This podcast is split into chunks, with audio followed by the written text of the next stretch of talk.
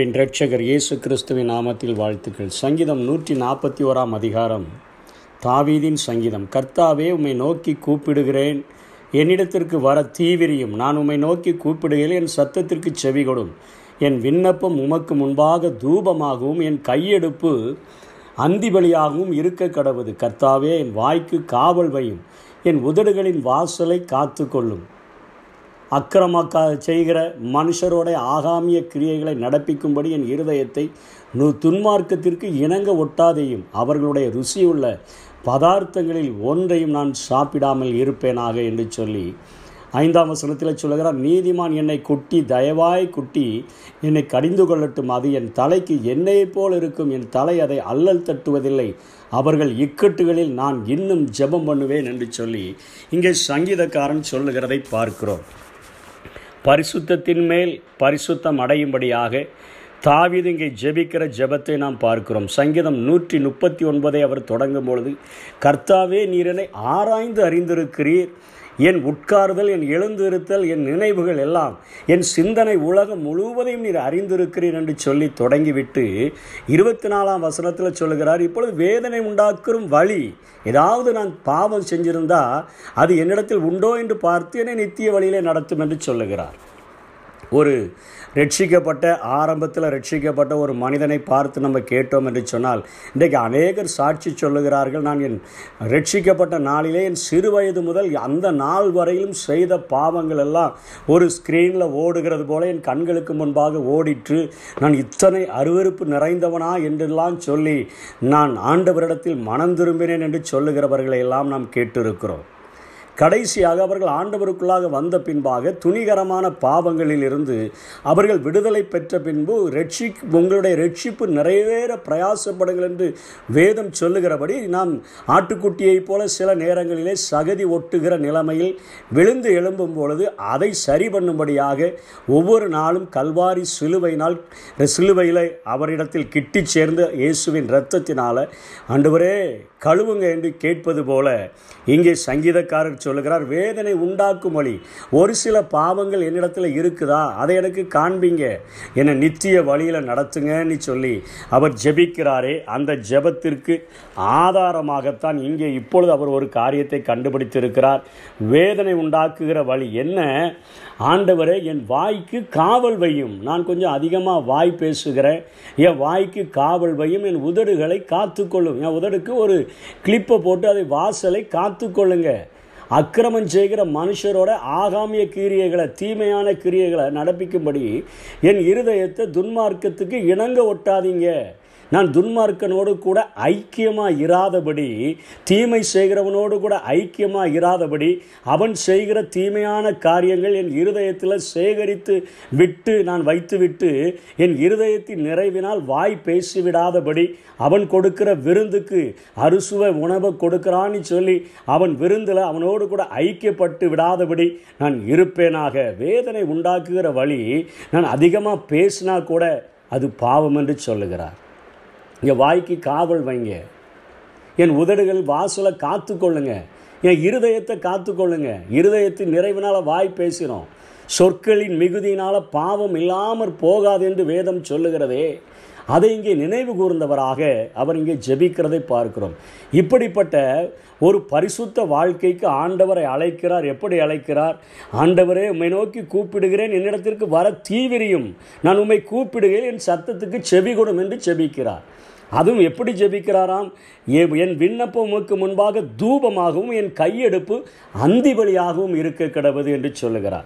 மோசே வாழ்ந்த நாட்களிலே ஆண்டவர் மோசேயை ஒரு தூப கலசத்தை பொன்னாலான தூப கலசத்தை ரெடி பண்ணும்படியாக சொல்லி அதை ஆரோனின் மூலமாக அதற்குள்ளாக தூபங்கள் ஏறெடுக்கப்படும்படியாக அதை ஆரோன் மெயின்டெனன்ஸ் பண்ணும்படியான ஒரு பணியை ஆண்டவர் கொடுத்திருந்தார்.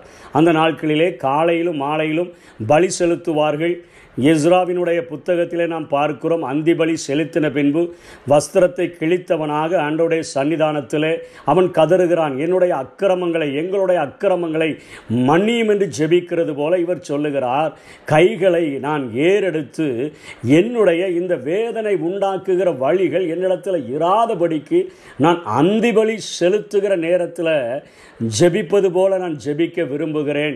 என்னுடைய ஜெபங்கள் எல்லாம் என் விண்ணப்பம் எல்லாம் உமக்கு முன்பாக தூபமாக எழும்பட்டும்னு சொல்கிறார் வெளிப்படுத்தல் ஐந்தாம் அதிகாரம் எட்டாம் வசனத்தில் அது சொல்லப்படுகிறது. நம்முடைய ஜெபங்கள் பரிசுத்தவான்களுடைய ஜெபங்கள் எல்லாம் ஆண்டவுடைய சமூகத்திலே அவைகள் தூபங்களாக எழும்புகிறது. அவை ஒரு பொர் தூப கலசத்திலே ஆண்டவர் சேர்த்து வைக்கிறார் என்று சொல்லி.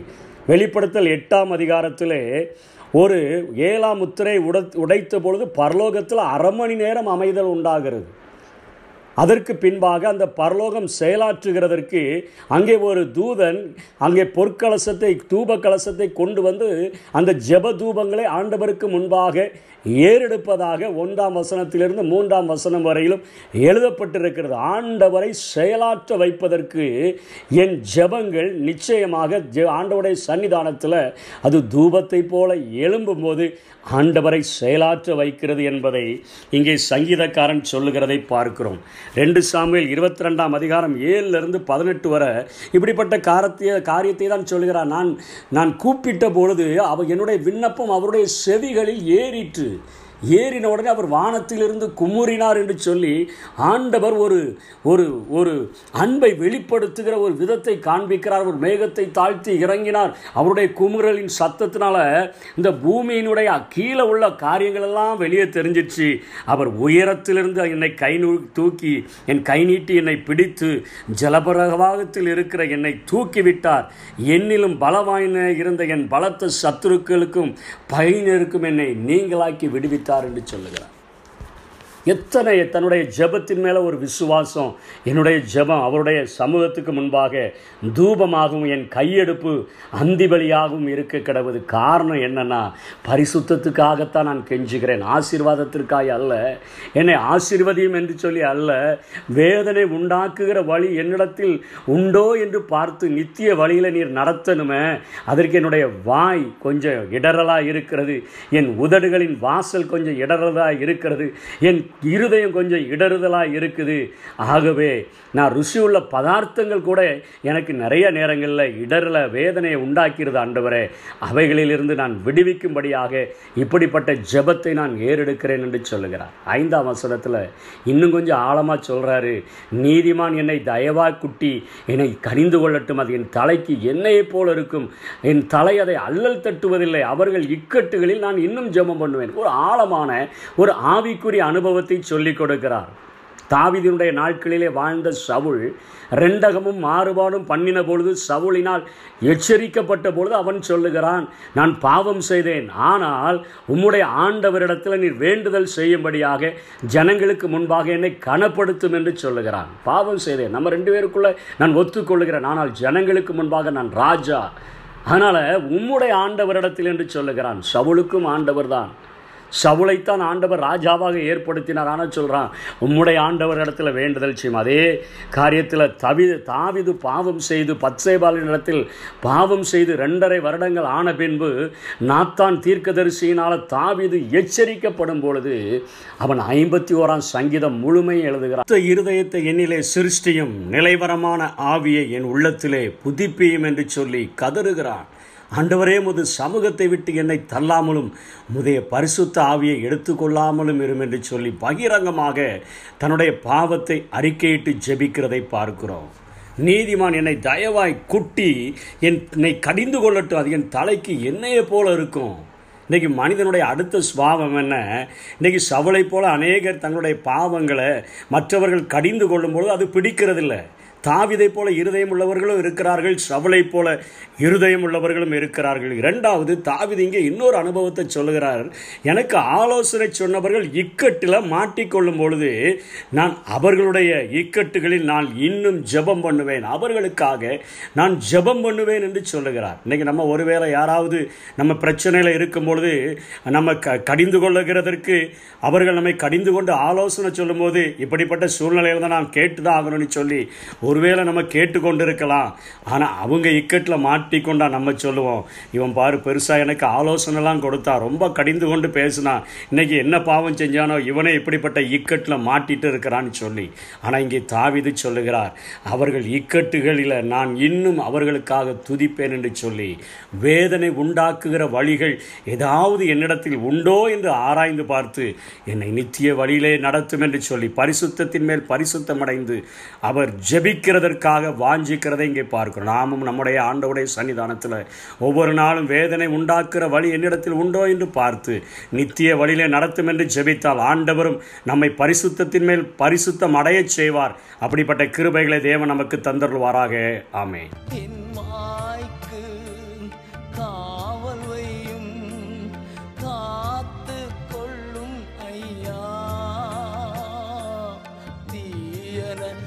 காவல் வையும்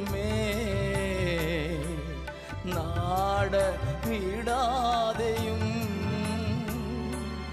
தீயன எதையுமே